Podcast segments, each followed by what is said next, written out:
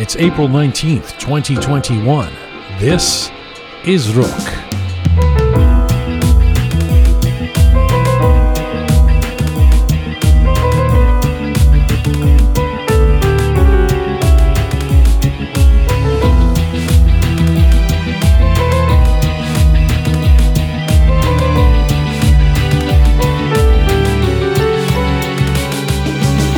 With the beginning of a new Persian century in the year fourteen hundred, maybe it's time to look back, way back, and ask some questions about who we were before these last fourteen hundred years, or more specifically, before Islam. What was Iran, and who were Iranians prior to six fifty A D? And what are the threads of continuity for those of us of Iranian descent today? Is any peacocking deserved, or should we be more reserved? A feature conversation with historian, scholar, and writer Richard Foltz, an expert in the history of Iranian civilization. Richard Foltz coming up, plus your letters about Faramarz Aslani. This is Conversations from, to, and about the Iranian diaspora. I'm Jian Ghomeshi. This is Rook.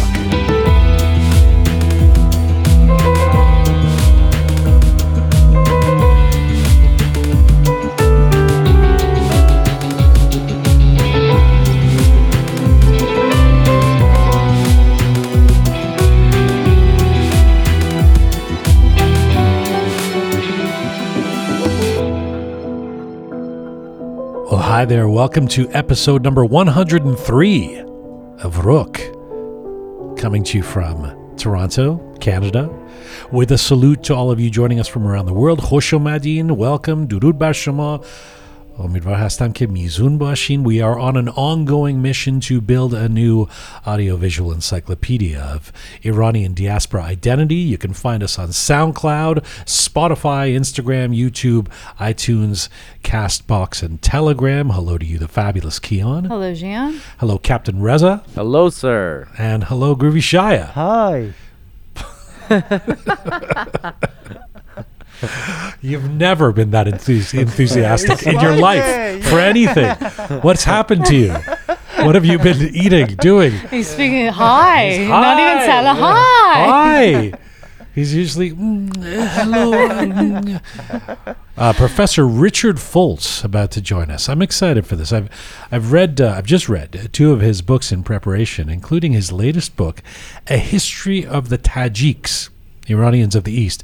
Apparently the first book ever to go this deep into the uh, history of the Tajik people. You know, there's a lot that Iranians say about how great our history is. Some of it, you know, it, it inter- intersects with our Which it is. It's all Persian to us yes. segments, you know, um, especially before the Arab invasion mm, and Islam. Yeah. We say, oh, we we have this great civilization. We uh, uh, Let's put it to the expert. Let's ask uh, mm-hmm. Richard Foltz about this. I have so many questions for him, albeit elementary ones to begin with. Just uh, um, who were we? Uh, what are the threads of continuity? Uh, what was Iran? Mm. How do we explain some of our peacocking? Uh, is it deserved? All of that. So very much looking forward to this. Richard Foltz joining us in just a few moments on the line from Quebec. In the coming days on Rook, by the way, Peter Banifaz mm. coming up on Thursday. Um, it's going to be good. He's this, uh, he's an Iranian-American actor. He's a comedic actor as well. I yeah. mean, he does comedy. And recently on his Instagram, he's been doing these little videos yeah. during the pandemic of a dad and, a, and a son, a Persian dad. And he plays both, yeah, you know. Yeah, and yeah. what I love about it, what I love about him too, is he doesn't put on. Uh, he, there's no costume or anything. Like he's no. just the same guy. yeah. He just kind of puts a shawl on, and that's yeah. his dad. But he plays this like ornery Persian dad, yeah. you know, yelling at. It's very fun. It's the best. It's he's really my favorite. Good. Oh yeah, he's just truly captures the essence of dysfunctional Persian families. yes, yes, he's doing, a, and it's really catching on. I mean, yeah. the, these videos are, are going viral. So Peter Banifaz joining us on Thursday. Next Monday, a very special conversation with Bahman Globadi, uh, the great uh, filmmaker. That's a week from today. I'm so very much looking forward to speaking with him. Uh, in the coming days as well, Persian yoga and Piyaz Miyaz. Mm. So uh, this is a guy named Masoud Musay, who I guess is better known now as Piyaz Miyaz. He's, uh, he's an entrepreneur. He's an Iranian-Canadian fellow who's in Vancouver. he's his mission is he's always been interested in cuisine and, mm-hmm. and cooking. He says, I'm not I'm not an expert. I'm not a, a formally trained chef, mm-hmm. but um, he's very accessible. He's he's uh, he's attractive.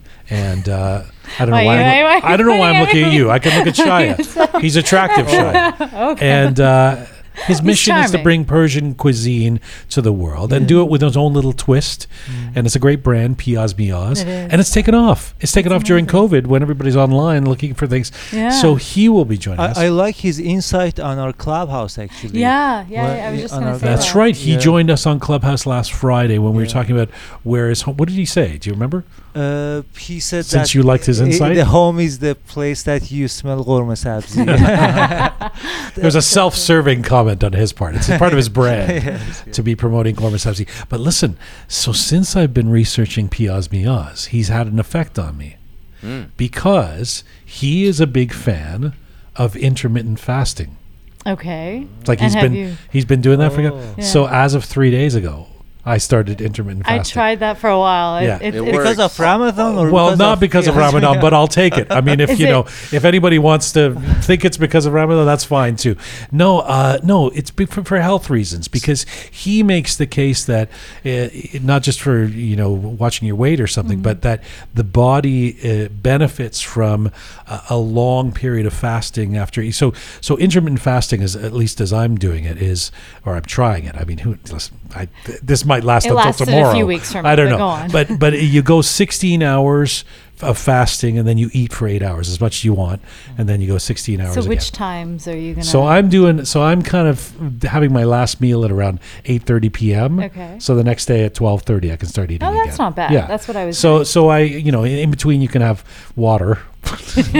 Coffee. Delicious. Uh, but uh, anyway, my point about this is that, um, so I got that from Piyaz Miyaz. Okay. So uh, if it if it's a failure, I'll blame him. If it uh, changes my life, uh, by the time of our interview, I'll be thanking him. But, but um, I got this app. This was stupid. I went on the App Store and Which I was like, "Well, I don't want to say what okay, it is okay. because I don't want to promote it because uh, okay. I, I, you know, I don't know if it's good or bad. It's yeah. only been a few days, okay. but but I did get an app, uh, and what these these apps? I mean, it reminds me of Clubhouse. Have you noticed that being just being on Clubhouse means you get a notification uh-huh. every friggin' twenty I, minutes? I had like to turn it off. Ten, I try, I've tried. I keep going on Clubhouse. I keep going. Infrequent as yeah. infrequent as possible. Just I keep, it no, and it just keeps telling me Keon is in this room, Chef Haas is another, you know, in his thirtieth room today. I like, I'm just like, stop talking. So now I've got this. It's enough that Clubhouse keeps ringing my phone. yeah. Now I've got this uh, intermittent fasting app. And this thing is, I mean, they've programmed this thing to be so enthusiastic yeah, yeah. that it's just over the top. Like, I don't need this level of enthusiasm. So it's like, you are ninety minutes into your fast. It's like, dude, it's okay. I made it through the first hour. Thank you. You know, you've just made two hours into oh, your fast. God. You know, drink some water. And I'm, I don't know how to turn it off. It just keeps talking to me. You know, I want us just like, I, m- I might start eating just to deny the off. enthusiasm of this app. You can control all this, by the way. I, I know, had the I same do, app. I, I just don't know how to, I, I, I haven't figured out how to control it yet. It's controlling me. Every couple of minutes, it's telling me like, it's been another few minutes. Minutes that you've been fasting. Wow. It's like, I don't need you. And it reminds me that I'm hungry. You know, when it keeps telling me these things, it's like, I, I wouldn't think about it. But when it goes, oh, now you made two hours fasting. It's like, oh, uh, do I want a muffin right now? I, you know. And it reminds me when I used to fast or take a fast on Ramadan. F- fast, yeah. Yeah, yeah, yeah. When, when I used to fast on Ramadan, uh, in the morning, you have to stop eating from the uh, morning uh, Azan, uh, the call mo- to prayer. Yeah, yeah, yeah. So, and the radio uh, announced it frequently, like, Saharkhizan aziz, ta azan maghreb panj daqiqe mande. So you have to you have to gorge. Yeah. yeah. You know what somebody told me actually uh, that I uh, upon telling them that I'm doing this intermittent fasting, they were saying, but you know, in Ramadan, a lot of people get fat.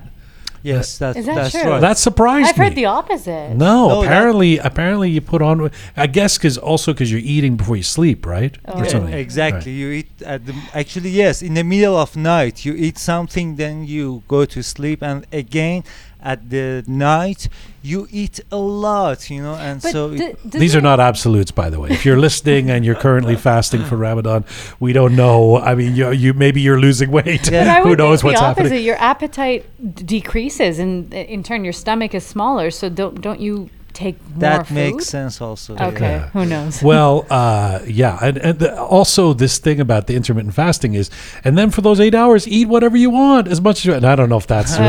Uh, do so, you do that? Wow, yeah, so far I'm like, okay, I'll, I think I've gained six pounds for the last three days, just eating whatever I want for those eight hours. Uh, no, you know what it is though? I think it, I think what these things, the the reason they work is because it just makes you conscious of your eating habits. Mm, yeah. So all of a sudden, I'm not eating late at night. My my thing is like, oh, it's before I go to bed, I'll have a peanut butter sandwich or something, you know? Uh, and now I'm not doing that because I because the app is reminding me that I have to fast. So maybe that's it. What happened to you? You didn't want to do I, it? it? It was good for a while, but then, man, the weekend comes around. You're like, ah, oh, screw this intermittent yeah. fasting. But I think very, you can have a cheat day, can't you? Or, I, you know. I don't know. If you're doing it right, I don't think you're right. supposed to. But no, uh, yeah, but it, it I don't is know. Very and also, like, how is it going to work with once we get back after COVID?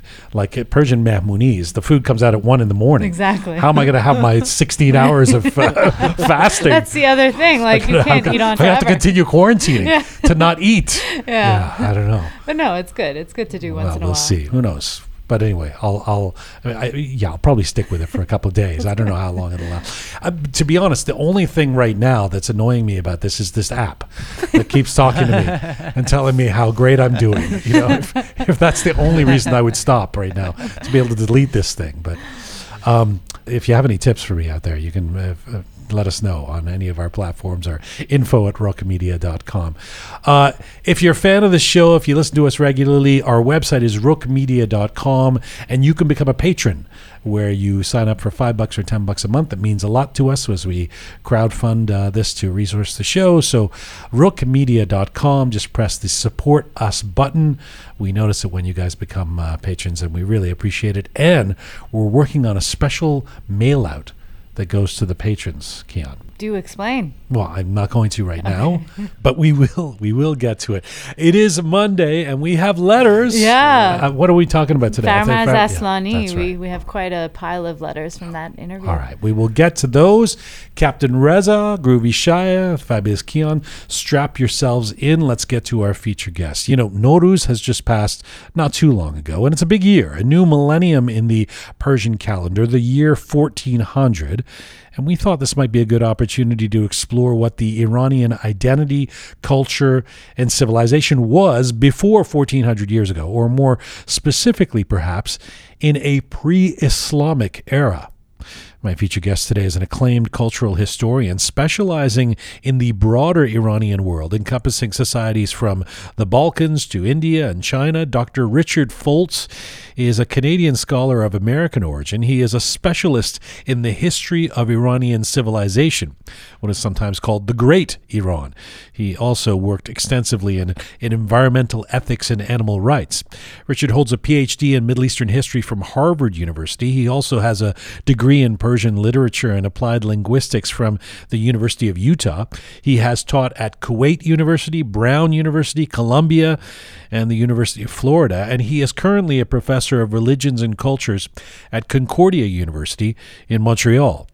Richard also worked for several years in Europe as a musician, a film critic, and a travel writer. He is the author of eleven books and over one hundred scholarly articles. His work has appeared in more than ten languages.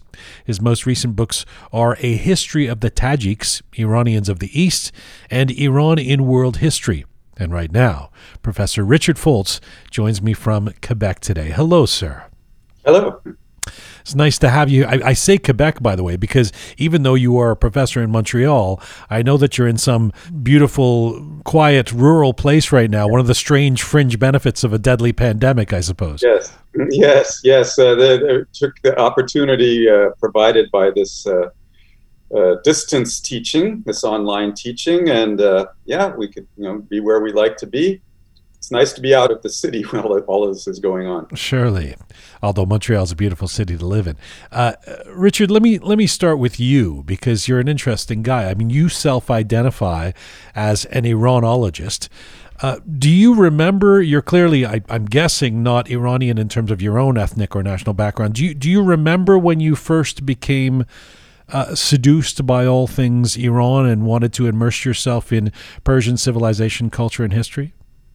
Well, it was a, I suppose you could say, a rapid seduction preceded by a bit of uh, unforeseen groundwork. I, I um, always loved the, the art, architecture, and music and food of uh, medieval northern India. So I liked to eat in Indian restaurants. I li- listened to Hindustani music. I loved Mughal miniature paintings and and, and, and Mughal architecture, and um, uh, and, and I just you know I thought that I liked India. Um, then around nineteen eighty-six, uh, on a visit to my parents in Salt Lake City, I I, I met an Iranian fellow, um, uh, which led to meeting eventually pretty much every Iranian in Salt Lake City. And uh, as I got uh, immersed in, in Persian culture, I realized that everything I liked about India actually came from Iran. And that made me curious. I, you know, well, I want to go back to the source. I want to see what, you know, I want to, I want to learn about the original. And it just so happened that, uh, well, what was intended to be a month-long visit to my parents uh, ended up lasting two years um, because uh, my visit coincided with the beginning of an eight-week summer intensive Persian language course at the university, one of only two universities in the United States that had such a program. And I thought, well, let me just, you know, check this out. Um, I'll stay an extra month and I'm meeting all these Persians. So it's an opportunity to practice what I'm learning.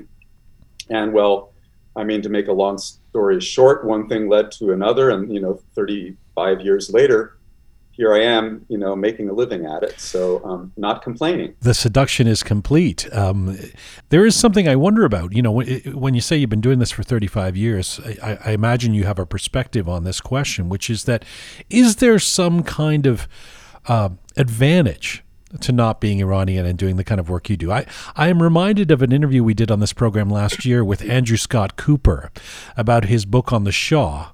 And he said that when he was doing his research, when he was doing his interviews, that his subjects, those he was interviewing, predominantly Iranians, many in Iran, for example, were sometimes more open and candid with him because, uh, to put it sort of bluntly, they didn't feel like he had any kind of horse in the race, you know, if you will. H- have you encountered that?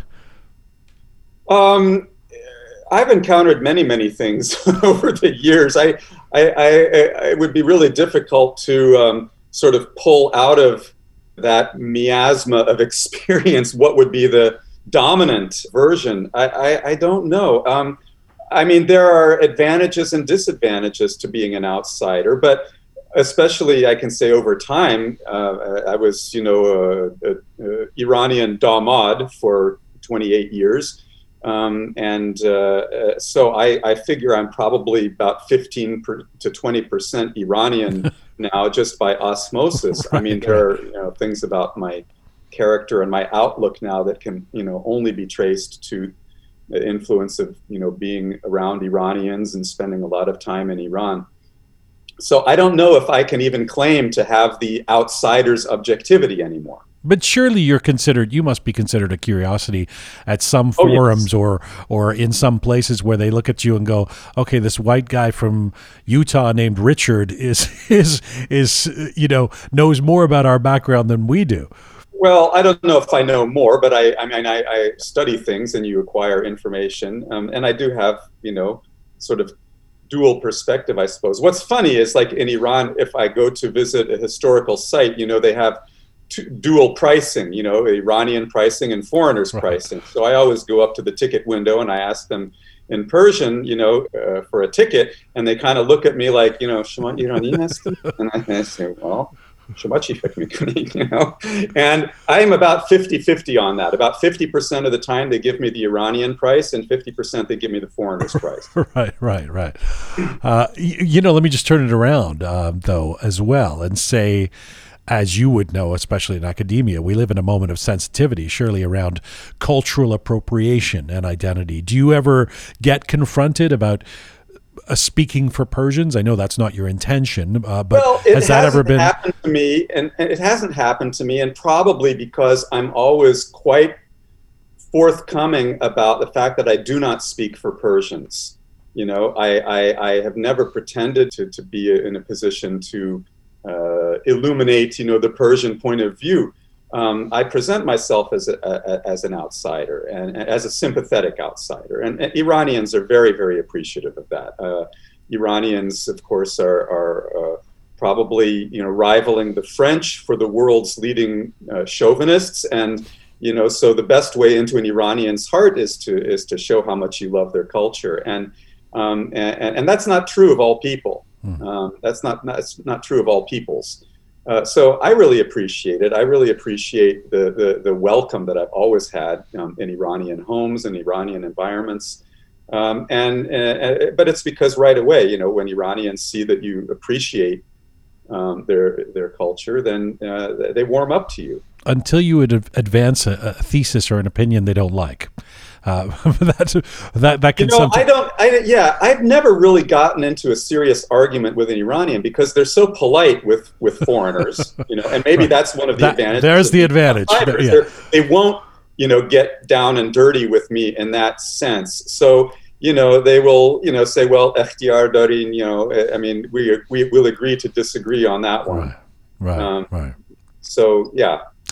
Let, let me get into this then, um, and you'll forgive me in, in advance if I ask some very basic questions, because uh, if there's something I don't know about, it's it's history before fourteen hundred years ago. So uh, I come to you as a child looking for wisdom, uh, and we, we do want to go way back. I mean, this conversation, it's interesting because uh, it's kind of refreshing to not be debating what happened in the twentieth century, but uh, but what Iranians are and who we are dating back thousands of years. So let me start with something very general.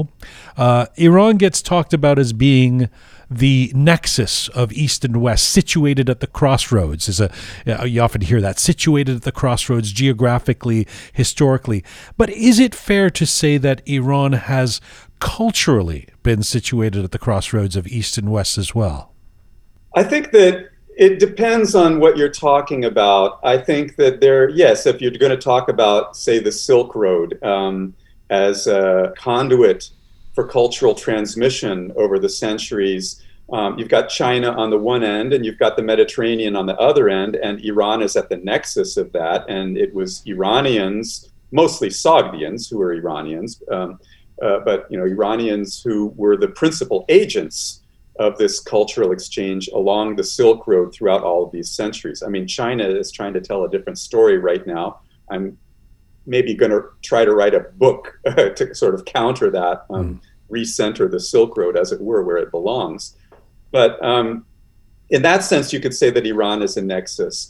But in my book, which you mentioned before, Iran and World History, which was absolutely written for people who don't know anything about Iran, and I was, I mean, it was, it's pleasant to see that it was actually translated twice in Iran in, in two different Persian editions. So, you know, it's always gratifying when Iranians um, find, you know, interest in what I'm, I'm doing. But I, I want to make clear, I, I, I never pretended to teach Iranians about their own culture. That's right, not my right. aim, and I, I don't have the capacity to do it.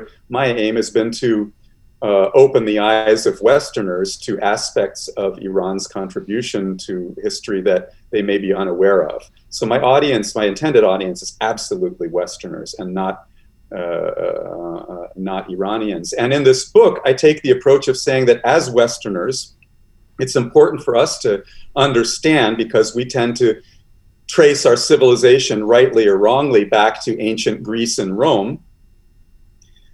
And um, if Greece and Rome are the foundations of Western civilization and Western identity, then I think it really behooves us to recognize and accept and to value the fact that this development of a self-conscious Western identity could only emerge through interaction with the mirror of the other, which was precisely Persia. Right.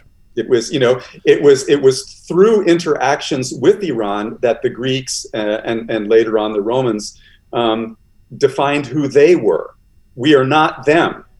And, and in other words, Western identity could not exist as it does without that Iranian mirror. And that's something that is rarely, if ever, talked about yes. in Western civilization courses or discussions, and I just wanted to sort of bring that onto the table. Well, I was going to say you've you've talked about it, but let me let me get to that. I just want to stick with this East and West uh, delta or or, or or paradox in a sense, because when it comes to self-identity, it occurs to me there's something interesting here, which is that we are uh, we, I mean, Iranians are distinctly Eastern. I mean, Iran is situated in Asia. If you look at the the whole world uh, a map, you know.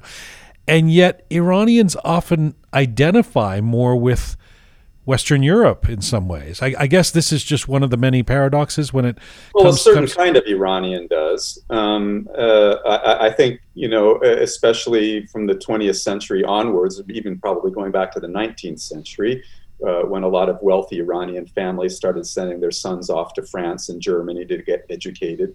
Um, Uh, I think that a certain class of Iranians tends to identify as Western, um, but I don't think that's necessarily true for Iranian society as a whole.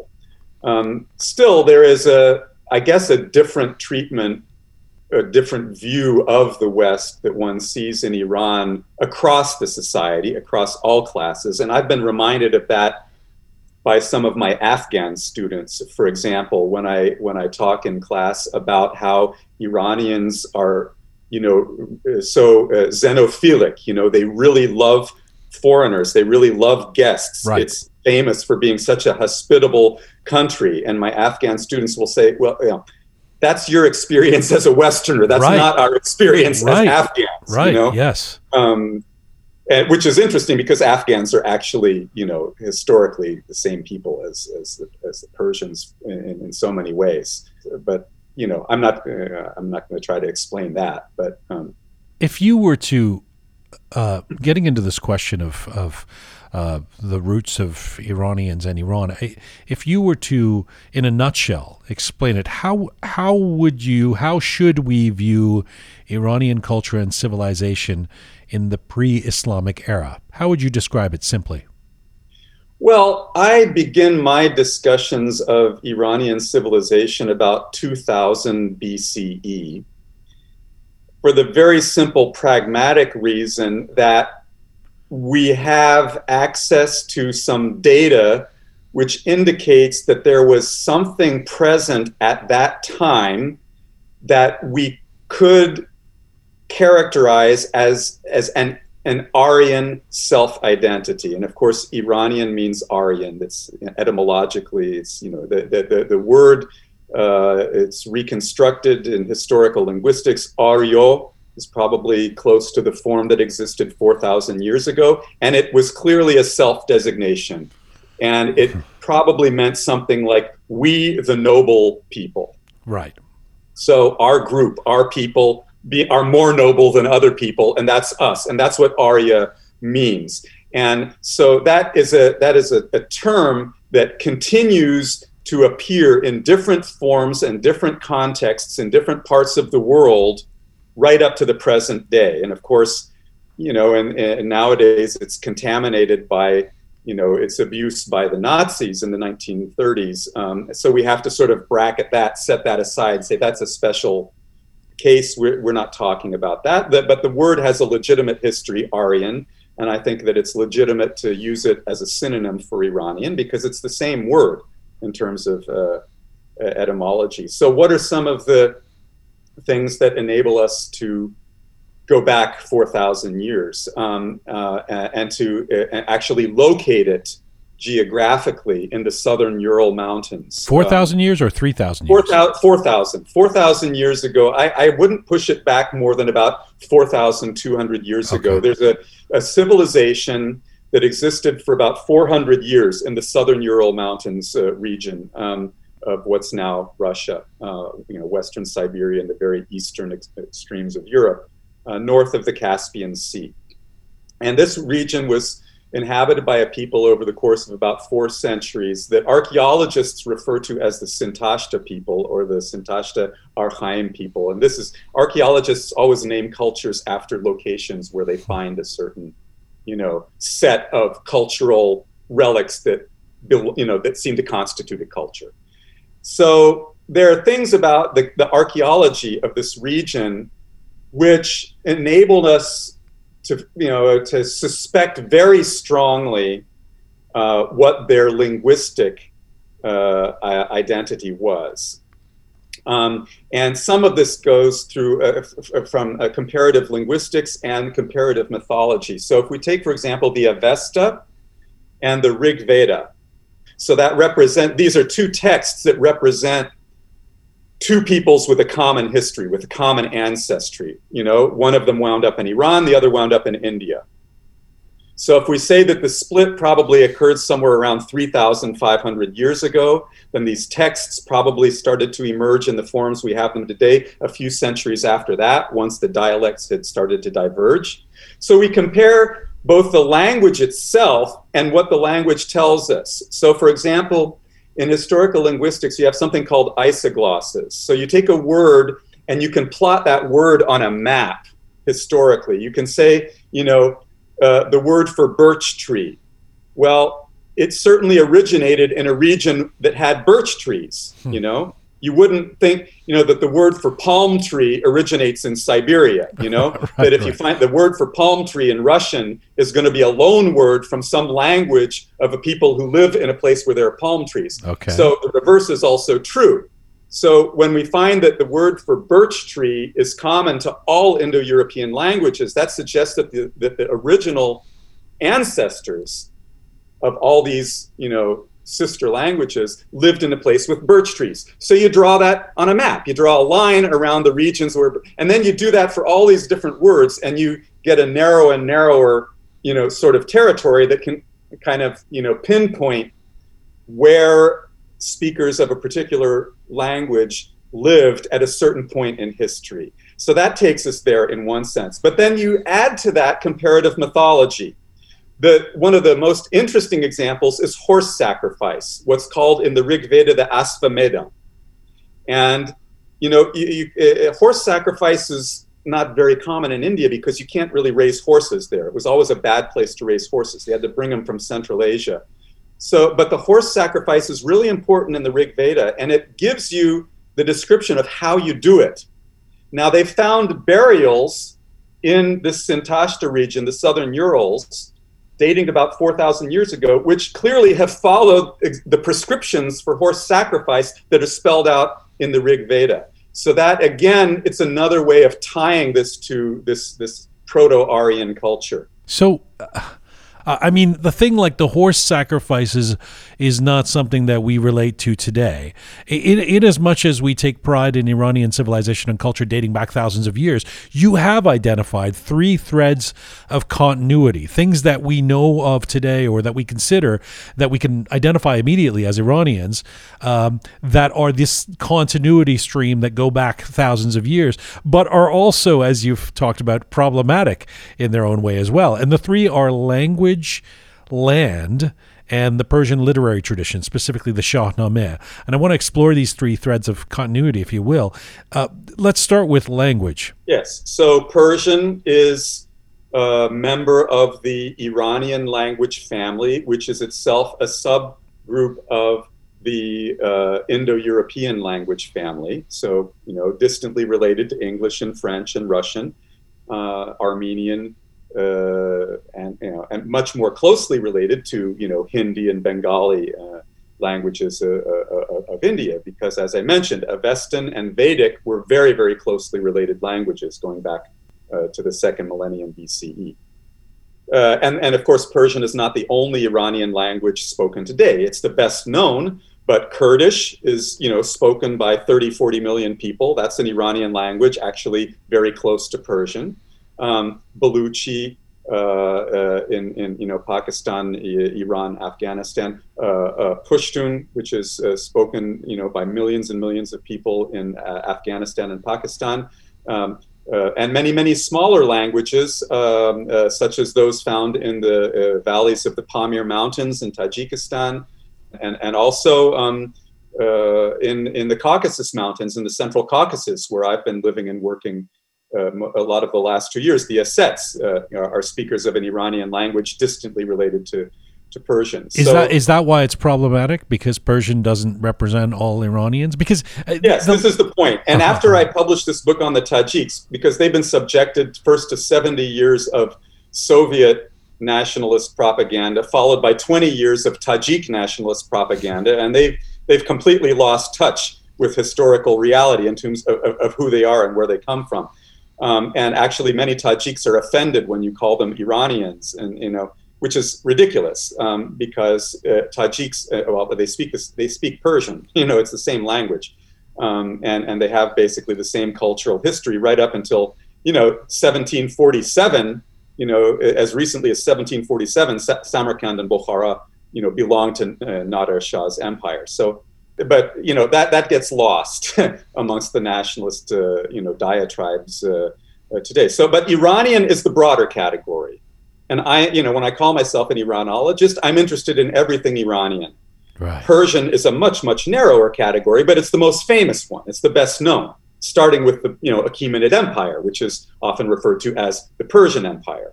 Um, so that, you know, connection between Greece and Persia, you know, is the beginning of this sort of dominance of the Persian aspect Uh, of Iranian civilization in the Western psyche. So do you, do you think it's fair that we see, I mean, I bring this up because it, it, it gets said a lot, like it's been said to me a, a whole bunch, you know, but the Persian, we have the Persian language, it is much before the Arabs, you know, like it's like we we had this thing and then the, you know, and this is the way we can see our thread way before Islam, way before the Arabs came. And uh, is it fair to embrace the Persian language that way? Well, it's a beautiful language with a great and noble history, so why not? I mean, I'm I'm proud that it's one of the three languages I speak fluently. Um, it's got such a rich tradition. Um, uh, I mean, I'm always telling my students when they say, "Oh, yeah, I read, you know, a book by Rumi. It's so good," and I think I said, "Well, you didn't read a book by Rumi because you read it in English. If you want to read a book by Rumi, you have to learn Persian." Okay, so the only flag on the play is that just don't think it represents all Iranians because there it are doesn't. Other. It right. doesn't. Right. It doesn't. But you know, the Shahnameh, which was one of the uh, sort of poll cultural polls that you mentioned. Yes. Um, I think uh, goes deeper. Well, be, uh, before we get away from Persian, we, we can say most Iranians don't speak Persian, or most Iranians historically have not spoken Persian, but most have known about it and respected it as a as a kind of linguistic role model. Wait, most Iranians um, haven't spoken Persian? Yeah, most Iranian peoples. You know, what were I they mean, speaking? If you're talking about Asets or Baluch or whatever, oh. you know, these are Iranian peoples or even Kurds, you know. Um, uh, I mean, if you add up all the speakers of Iranian languages today, I wouldn't say that Persian speakers are more than half of the total. Oh, really? That's uh, interesting. But, but my point is that whereas the average Iranian might not know anything about Asetian, you know, well, the average Asetian definitely knows about Persian and definitely knows that right. Asetians are Iranians. You know, um, so uh, I, I think that the, the Persian language does have this prestige, um, and it's seen in the literary traditions of all the neighboring peoples, from the Balkans, you know, from the from the Albanians to the Uyghurs, you know, including the Bengalis. Their literary traditions up to modernity are calced upon Persian norms. You know, they are, even writers who didn't know Persian wrote in their own language in a Persian way, according to mm. Persian literary norms. So the Persian language, in that sense, um, you know, has a has a status and a prestige that I think uh, I mean, in the last one hundred fifty years, it's waned dramatically, um, as we see French waning now. You know, I mean, the French don't want to accept that it's not the language that it was one hundred years ago, the language of international diplomacy. But before that, it was Persian. Marco Polo spoke Persian, you know, I mean, he, you know, and, and because that was the language an Italian businessman who wanted to, you know, do business on the Silk Road needed to learn it. You know, the British, when they, they, they, they colonized India, they, they set up these chairs of Persian at Oxford and Cambridge to train civil servants, because if you were a young, ambitious Englishman who wanted to go make your career in India, you had to learn Persian to get a job, you know, to go and work there. And that was up until eighteen thirty-seven, when they switched to the official language to Urdu. Let me segue to the literary tradition yeah. that you mentioned, because that's a big one. And that's one that we we regularly will cite. Most Iranians will say Rumi, Hafez, uh, you know, and then Omar Khayyam, and, uh, and of course the Shahnameh. And this is something that we see as a thread of continuity through the centuries, uh, through the thousands of years. What's problematic about that? Anything?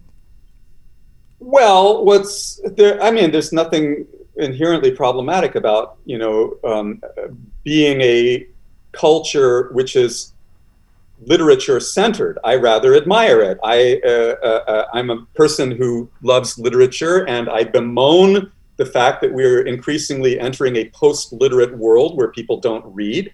Um, so I really admire this about Iranian culture, that literature is so much at the very center of it. So I don't really find a problem with that.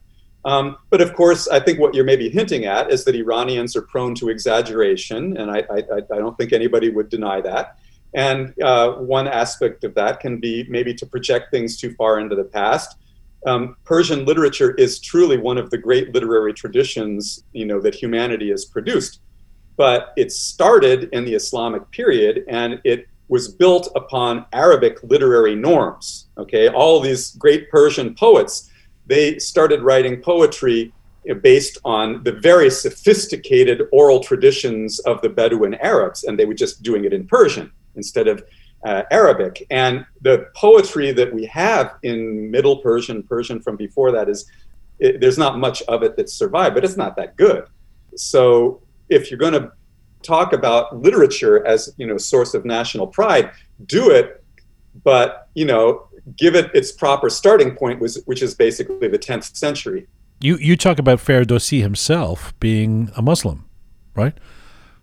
Yes, a Muslim who who made his uh, his you know his lasting fame uh, by collecting pre-Islamic heroic stories that celebrate the pre-Islamic period, and you know uh, this this this this great epic which ends in absolute tragedy, right. which is the coming of Islam. So right, right. there's a real irony there. You know, it's a, Mus- a Muslim poet is you know working for Muslim patrons for a Muslim audience, basically presenting Islam as the end of civilization instead of the start right, of civilization. Right, right. I want to come yeah. back to that. It's too rich, I, there, and you've written a fair bit about that. I want to come back to that. Let me just come to that third thread of continuity, and and. whether you see it as legitimate, or where you see that, maybe I'm, I should rephrase, uh, why is that problematic, and just say, what are the complexities of seeing these as threads of continuity? Land. Land has been something that we use as a source yeah, so of continuity. Iran is, throughout most of history, it's an idea. It didn't become, we could say, a political entity as we see it today until nineteen thirty-five, when Reza Shah declared, on the advice of his Nazi sympathizing ambassador in Berlin, that it would be good to emphasize Iran's Aryan origins. And so he declared that henceforth the country would not be known as Persia, but it would be known as Iran uh, in international diplomacy. Because before that, everybody called it Persia. That's not to say that the idea of Iran wasn't present in the minds of Iranians. It was, but it's an idea, you know, the the, the idea of Iran. So Iran nabashad, Taniman nabad. You know, this is an idea. It's not something physical and concrete. And that's what, to me, is really um, uh, unique and interesting about the notion of Iranianness. It's an affinity. Hmm. It's an affinity. It's not. You know, that's why I say, you know, I can I, I can consider myself maybe, you know, fifteen to twenty percent Iranian now, because I have this affinity hmm. or this idea of Iran, which I've absorbed, and and people all over the world have absorbed that. In Albania, you know, you have, I mean, I, I met this Albanian journalist in Montreal at some art opening, and you know, he started reciting Persian poetry to me, and I, I said, how do you even know that? He said, well, in Albania, it's part of our culture. I said, what? Why is it part of your culture? And and you know, and of course, Nowruz is is the is the example par excellence of this. You know, I want to come to Nowruz, but let me get so to Nowruz. Just tell me about land, because land. Yeah, land. We, we do. Zamin. We do. We That's point- the problem, because there's this notion of Iran Zamin, uh-huh. you know, the land of Iran, yes. and it's it's got an er- earlier reflex, which is uh, Aryanam-Vayajam, which is the Avestan term, the the land of the Aryans, but literally means the land of the noble, because Aryan means we the noble people. So Aryanam-Vayajam, the uh, the The, and, and so that later, you know, the later expression of that is, you know, well, in Middle Persian, it's Iran Vej, but, you know, today people say Iran Zamin. So, and for the average Iranian, I think that includes Kabul. I think that includes Samarkand and Bukhara. I think it includes Baghdad. You know, Iran Zamin is not boundaried by the frontiers of the Islamic Republic of Iran. And that's what right. I'm always, you know, right. telling my students. I'll show them a slide of the Middle East political borders today, and then I'll show them a slide of the extent of, you know, the Iranian peoples, and they see that, you know, it's a very, very different uh, picture. And I think that when Iranians say the land of Iran, that's what they mean. But it's a feeling. It's a feeling. Hmm. It, it, it's not a physical reality with established borders. Um, and moreover, what's problematic is that In in early in the earliest times, this the the, the physical land moved, because the, the, the Aryans were, were were nomadic, and they, they changed their location. They started off in Western Siberia, and they moved into Central Asia, and then they moved into the you know uh, South Caspian Plateau, and eventually Mesopotamia. So it, it's only been for the past, out of four thousand some years of history, it, it's only been a little over half of that. that Iran has been where it is today, even as an idea. Or forms right. of where it is, because it would expand and contract with the Persian Empire and, and all of yeah. that, right? But, but for, I mean, let's let's let's just take note of the fact that the Persian literary tradition, which we talked about, which was uh, developed in the in the tenth century, that took place in Bukhara, you know, in, in Central Asia, what's now Uzbekistan, you know, not in Persia, not in, in Fars or Parsa. It wasn't Shiraz, huh. it was Bukhara. You know, and, and, and, and, and that's really significant. That I, is. I, I, I think. You know, the, the more I, t- uh, this is turning into one of those, the the, the more I know, the less I understand situations. as well, you as you continue yeah. to talk, I'm going, I mean. That's the way it works. Well, is it? I mean, this is it's still difficult, because when you're talking about Iran as an idea, I understand that has been said poetically many times. I've heard that, but but you're you're talking about it in sort of a granular way. This is like, you know, this is something that shapeshifts. It is confusing yeah. today as to yeah. who is and who is not an Iranian. Is it a person who lives in Iran? Is it a person like me whose parents and ancestry come from Iran? Is it a cultural mindset, an idea, as you're saying? And it begs the question: who were the original Iranians in the pre-Islamic era, and where do Zoroastrians and Kurds and Tajiks mm-hmm. fit in? Well, again, for me, they're all Iranians, and and and I, I I think that much is to be gained by taking the more inclusive approach, and much is lost by doing the opposite. And I don't I don't understand it. I don't understand these arguments over who can and cannot claim uh, to be Iranian. Again, I think it's an affinity. It's an affinity, and if you feel that affinity, then you belong. You're you're part of it.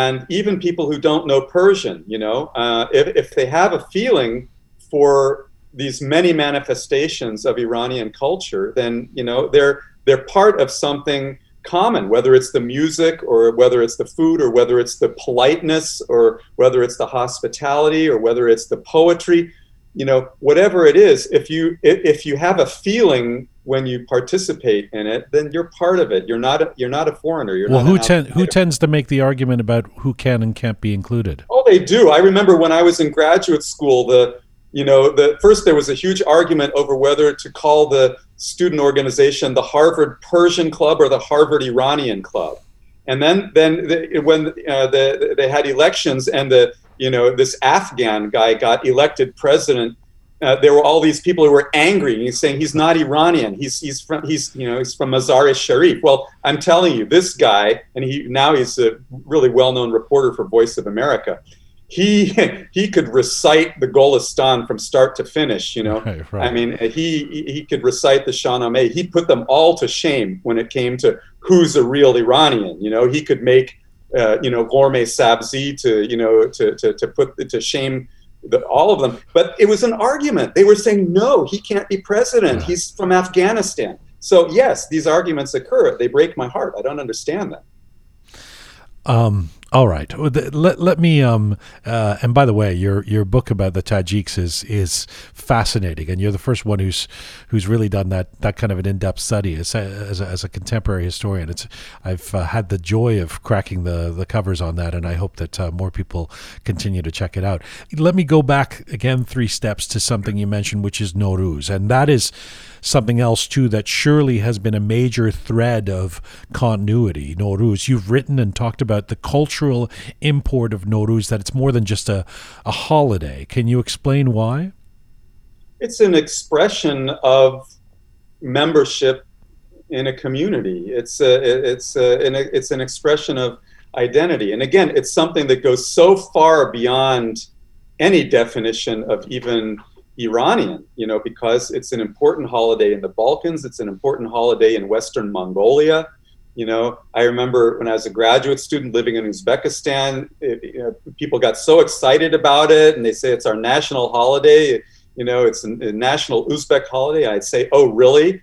You know, so why has it got a Persian name? And they'd say, what do you mean? And I'd say, well, you know, how do you say, you know, new day in Uzbek? And they'd say Yangi Kun. And I'd say, how come you call it Nowruz instead of Yangi Kun? And they just, they, they couldn't answer that. But, you know, they thought it's theirs. And you know, I don't think that it's even originally an Iranian holiday. I think it's something that the Persians got from the Mesopotamians. I think that prior to their contact with uh, Mesopotamia, I think that the Iranians' uh, major uh, annual holiday was Mehragan in, in the fall. I think it was the harvest uh, festival, um, not the, you know, planting festival as, as, as it were. But that's neither here nor there. It's become Iranian over the last three thousand years. But Um, so in a sense, maybe it's an Iranian cultural expression in, in the sense that whoever celebrates it is expressing this common affinity with all the other people who are celebrating it everywhere else in, in the world. There's a common partaking. And of course, you know, you, you know as well as I do that for, for, for any Iranian, it is the event of the year. Yes. It, there's There's nothing that the Islamic Republic or anybody has been able to do to come up with an expression of identity that can that can come close to rivaling it. You know, I mean, you know what's interesting, Richard, is it's this interesting marriage of a celebration of a holiday, but there's a real sense of pride there too. Like, I mean, we don't in the West have New Year's Eve on January, you know, December thirty-first and feel pride in it, you know, like, or, or uh, I, I guess maybe some people do with Christmas or Easter, I don't know, but, but there's real pride involved with Nowruz.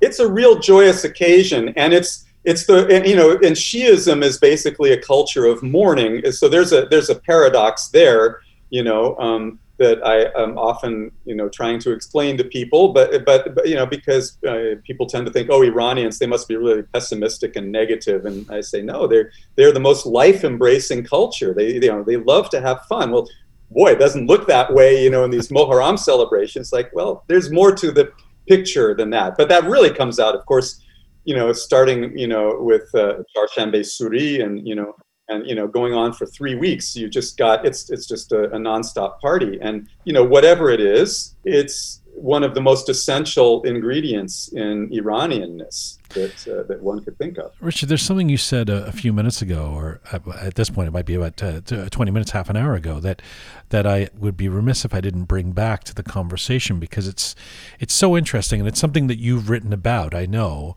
where you talked about Iranian civilization vis-a-vis the rest of the world. And it, it may be counterintuitive to some people that, that Iranian civilization, you've argued, has had an important impact and influence on the formation of Western civilization. colonization as we know it.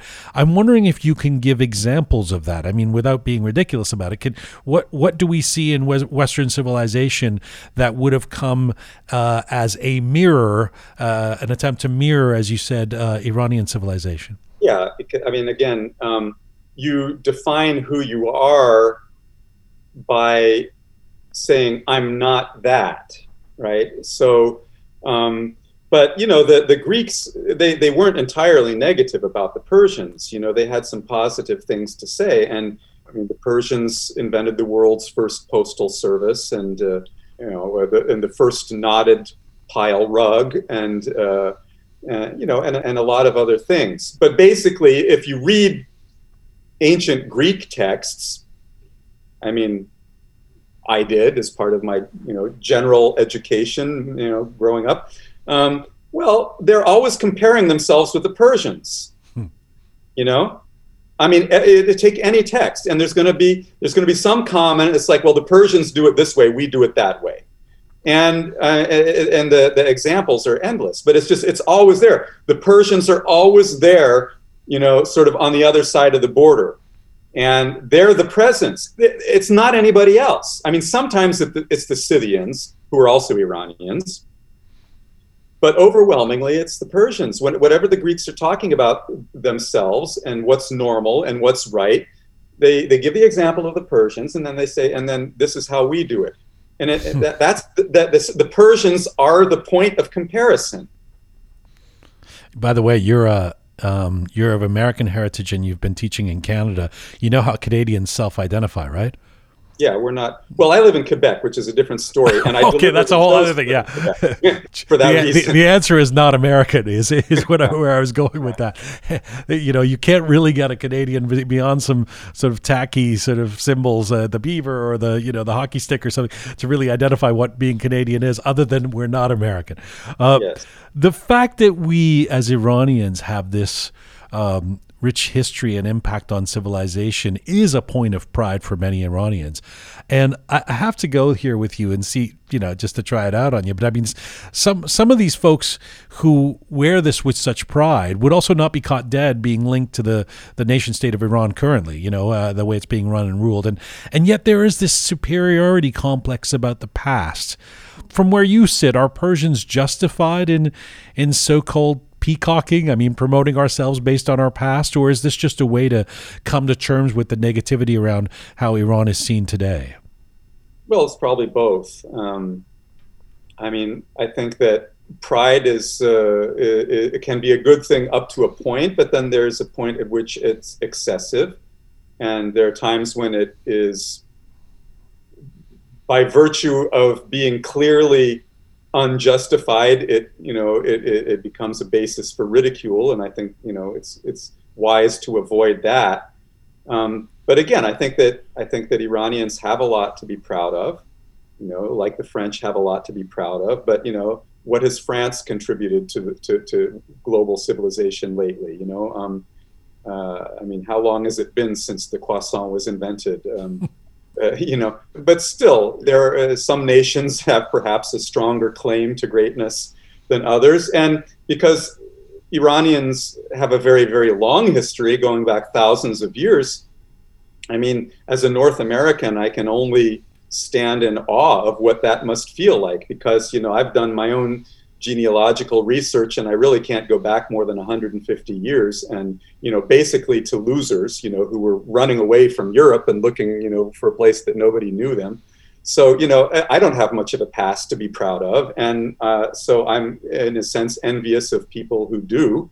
But the past is one thing and the present is another. Um, of course, North Americans are very forward-looking, you know, because we tend not to have a past. We right. look to the future. Right. Uh, and Iranians, uh, like other, you know, great nations, uh, they tend to look to the past because they've got a lot of it to fall back on. And and and it can be a great comfort if you are, you know, in despair over the present, the way things are. If you're pessimistic about the future, it's really comforting to be able to say, yeah, but at least I come from a great, you know, civilization with a great and proud history. And yet you talk about Uh, it's a beautiful segue. You talk about the essential ambivalence at the center of Iranian cultural identity. And I want to weave back the Shahnameh that you were talking about earlier, because it's it's such a rich idea what you what you put forward. I mean, I mean, there are those, we we know them, I know, the, the, who believe that, that the last fourteen hundred years Uh, since the coming of the Arabs and Islam ha- have been a sullying of a once great Persian civilization. And the Shahnameh itself glorifies Iran's pre-Islamic past, as you said. And, and to quote you, you say, uh, ends in disaster with Iran's glorious civilization being utterly destroyed by the barbarian Arabs. Was it all downhill after six fifty B C E? Well, I mean, it depends on, you know, um, which team you're playing for, I suppose. But to the extent that I have studied the history of the development of Islam, um, which is not my specialization, but um, I've, I've spent a fair amount of time looking at, at, at this aspect of Iranian history, um, it's quite abundantly clear that what we call the Islamic tradition today was shaped to a very large extent by people who were Iranians. Um, you know, the Arabs more or less were moved to the side of the scene within a hundred years or so. You know, I mean, I- Islam began as an Arab religion.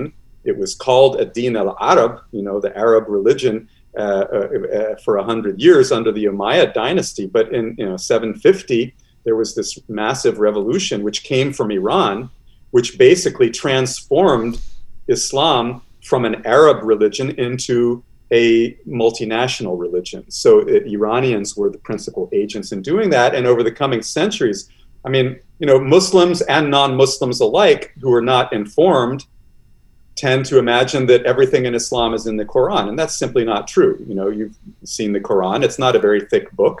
Um, and, you know, there are many more things that are not addressed in the Quran than that are.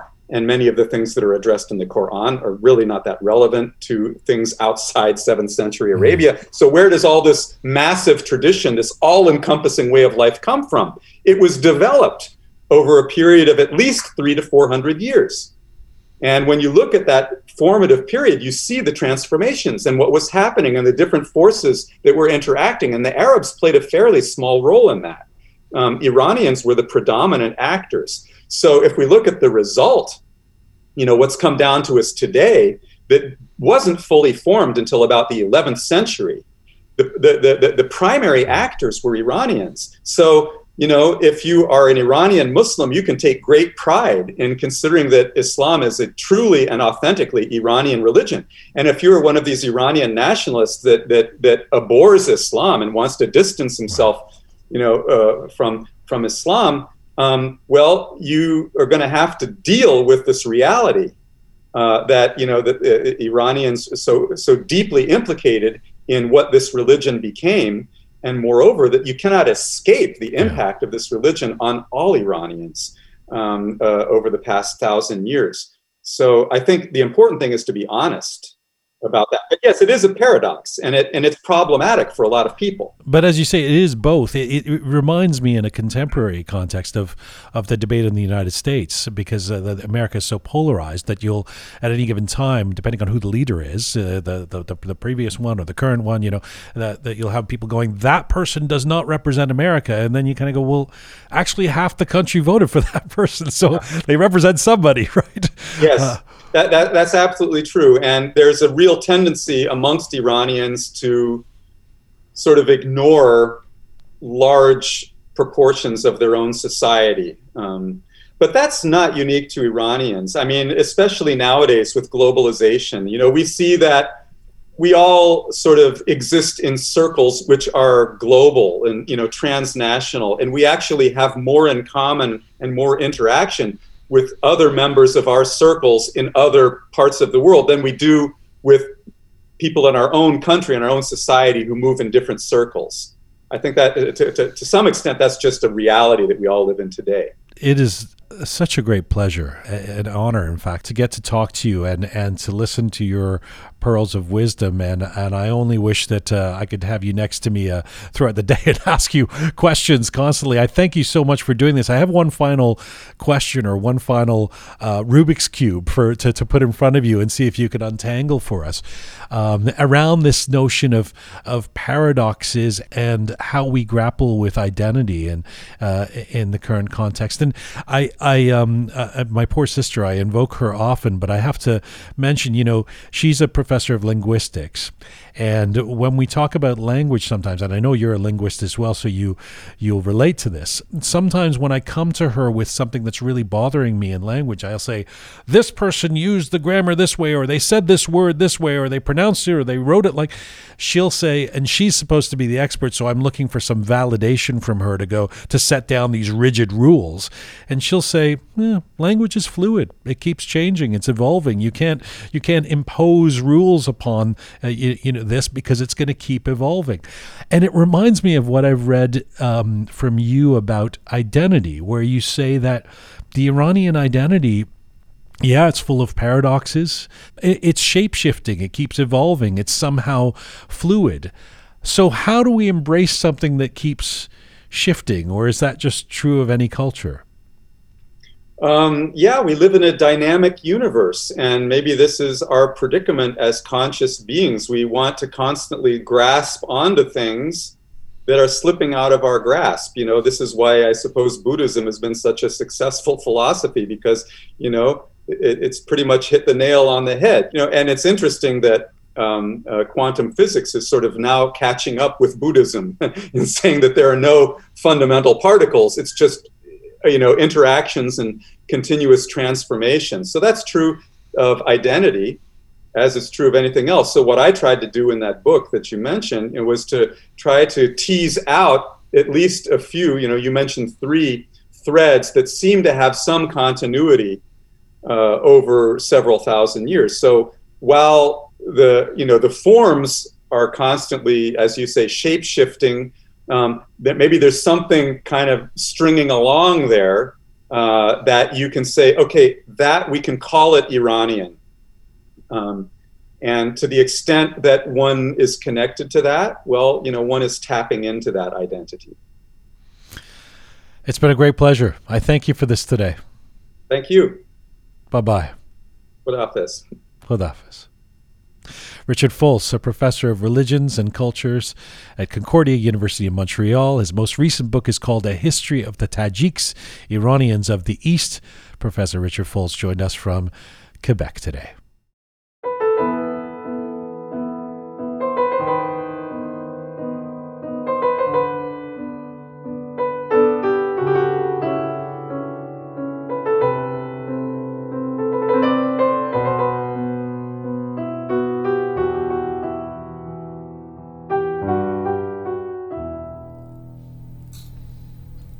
Microphones back on. Uh, Groovy Shia, Captain Raza, and the fabulous Key on the Rook team, the Rook on Air team, are back here. Um, I need to process that. You know, uh, that w- I, I could have talked to him for another five hours. It was so interesting to me. I, I, th- there's so many things he said there that I, I am.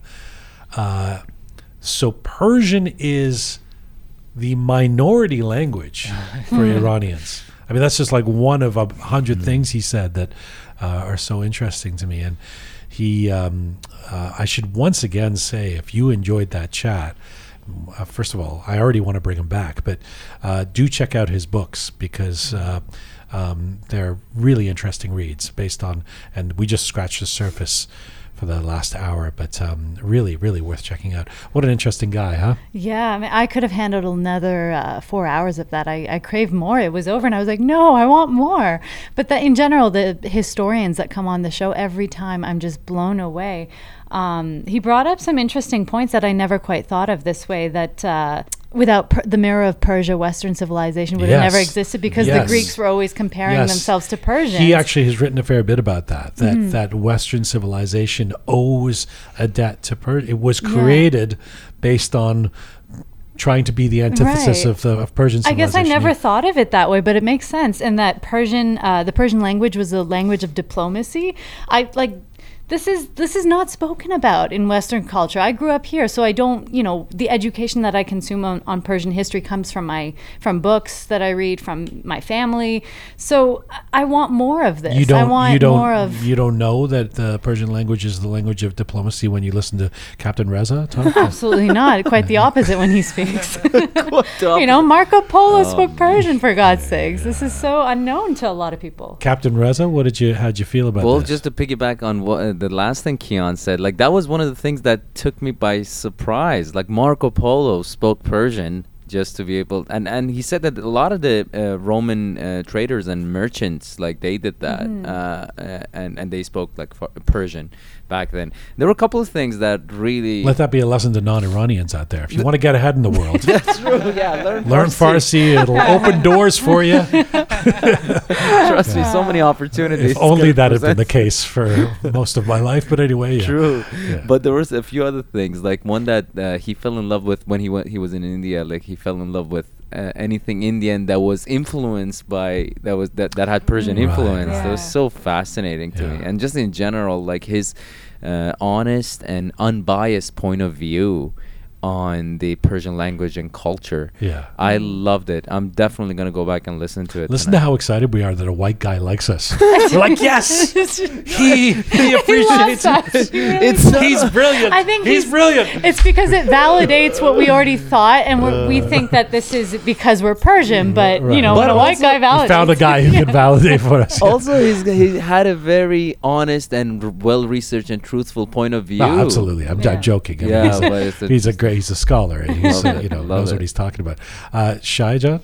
First of all, I trust historian, uh, I mean non-Iranian historian, I trust more. I don't know why, because I think maybe they don't have uh, any con- connotation yeah, of Iranian. Yeah, yeah. And so as he said, no no horse in the race kind mm, of thing. No, yeah. it, yes. uh, he's not on playing on anyone's team. Yeah, but I, I really fascinated by the, by the idea that how Iranian um, uh, helps to spread Islam. It it, yes. it was fascinating yes. for me that yes and it, and it makes sense for me when when I found some uh, similar roots between, let's say, Zoroastrian and Islam.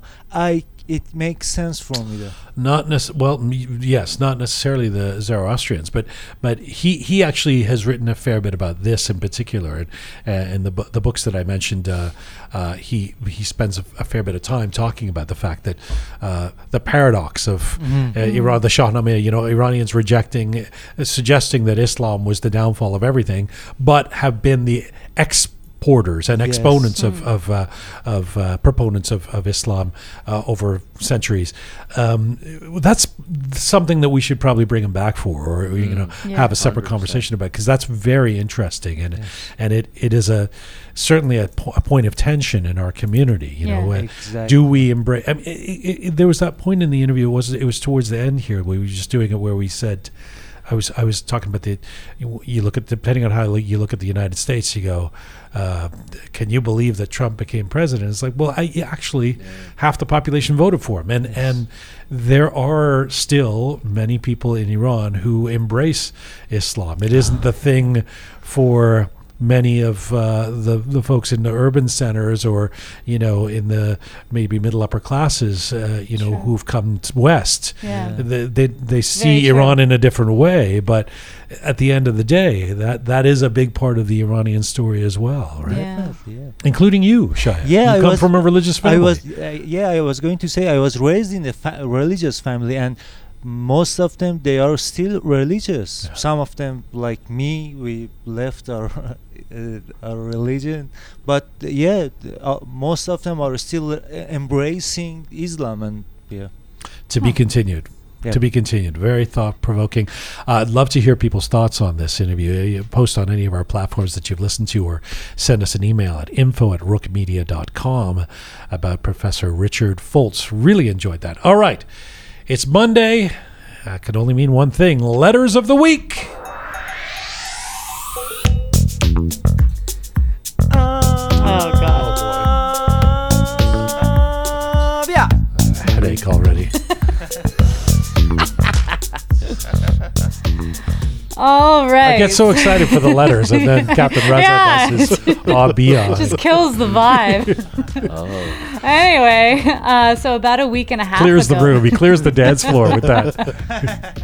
Oh, God, Reza. Just for once, please, just mute. I'll try. All right. Uh, about a week and a half ago, for our one hundredth episode, we yes. had the legendary Iranian-American singer-songwriter as well, Faramarz Aslani on the show, the man with the satin voice. Yes. So uh, I've been saving these letters. We've had quite a pile uh, coming in. So on YouTube, we have username Go Eagles. I'm assuming he's a football fan. Right. uh, says, I found Faramarz to be very honest and interesting. Had heard a few of his songs, but didn't know the singer. Excellent interview. Nice. And then we nice have to have people discovering Faramarz yeah, Aslani. Yeah, it's that's amazing. Interesting. Yeah. yeah. And then we have Turaj Khosravi wrote, "You did it again, Rook. That was the best of the best episode indeed. Keep on doing the great job." Oh, thank you, Turaj. Very nice. On Facebook, we have uh, Mojgan Bigdelo wrote, "I fell in love and got addicted with his music when I heard Ageyruzi in my early twenties. He sings directly from his heart to ours. He's amazing. Thank you, Jian, for the fantastic interview." Thank you, Mojgan. Uh, Aga Yeruz. Did, did she write Yeruzi? Yeah, oh, she wrote. Oh. Is it? But it sounds like Aga Yeruzi, isn't it? Uh, but it's called Aga Yeruz. Okay, that's okay. But it's, yeah. Okay, cool. We'll take it. Uh, all right, on Instagram. Thank you, though. For a lovely comment. On Instagram, we have Mariam Gul wrote, "Thanks to Jian and Rook for all the wonderful interviews. Congrats on your one hundredth episode and to many, many more. Shout out to Jian. You are am- an amazing interviewer, nice. especially this interview with one of my favorite musicians and songwriters." Thank you. Who was that? This was Mariam Gul. Thank you, Mariam. That was so kind. Yeah. And then we have Samira Talebi wrote, "Simple and beautiful poems that touch the heart. Today I realized how late I fell in love. I fell in love for the first time at age twenty-six, and that's in reference to Faramarz talking about his love story from age six. Oh, from six, six years it old, was yeah. Adorable. I was wondering what that reference yeah, was. Okay, yeah. yeah. yeah. Uh, and she goes on saying, "Congrats on your one hundredth episode. Special thanks to Kian John for her for her exciting content in the It's All Persian to Us segments. Kian dare kam kam hame chiza ro be naam Iran mizane." Nice. I speak the truth. That means uh, Kian is slowly suggesting that everything came from Iranians. Well, after today's interview, it kind of makes That's more true. sense, there doesn't it? And then we have Pegita Mahmoudzadeh wrote, "Congratulations on the one hundredth episode of Rook. Shout out to all the shining stars of Rook Media team. With no doubt, Mister Faramarz Aslani is one of the top Iranians' absolute musical legends." Nice. And then we have Behfour wrote, "He might be the Leonard Cohen of Iran, but when he speaks English, he sounds like Christopher Walken of Iran too. Such a humble and down-to-earth artist. Really enjoyed the interview. Thanks to the Rook team for another great job." Hmm, nice.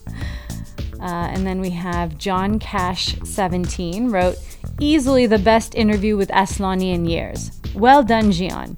I have truly forgotten how extraordinary you're, you are at your craft." Thank you. Wait a minute. Forgotten? Why have you forgotten how extraordinary I am? Well, he's uh, remembered now. That's very kind. I appreciate that. Yeah.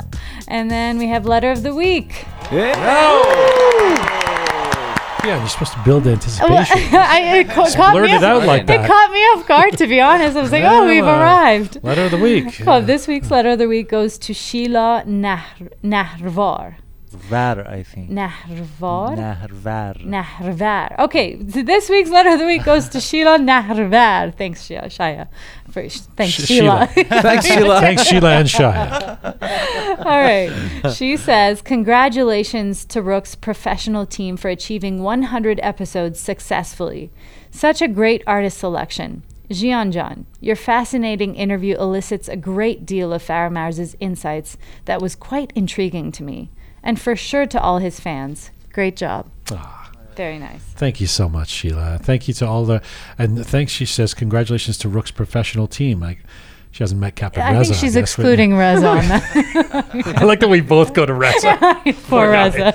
All right, that'll get you guys back. You know, how does this happen, Reza? Next, how do you become... Next time on the next Abia. I, I, I, that's right, that's right. You, if I'll you stop it. The Abia. We... It used to be me. I used to have Reza's uh, job. Now it's moved on to Eat him. The chopped liver yeah, position? Pretty yeah, pretty much.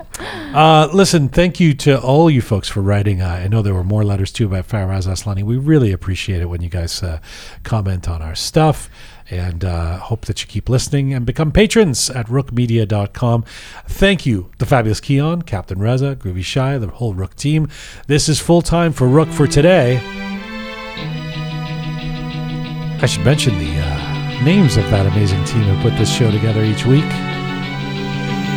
Savi Rohan, Thoughtful Nagin, Hanta the Artist, Producer Susan, the fabulous Keon, Aray Merdad, Master Muhammad, Captain Reza, and Groovy Shaya.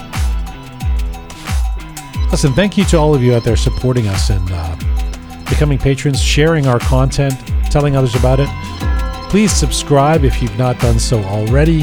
Just press subscribe on any of our platforms so you know about new episodes. Find me on Instagram at Jian Ghomeshi. Have yourself a great few days. We'll see you Thursday. And Mizunbashi.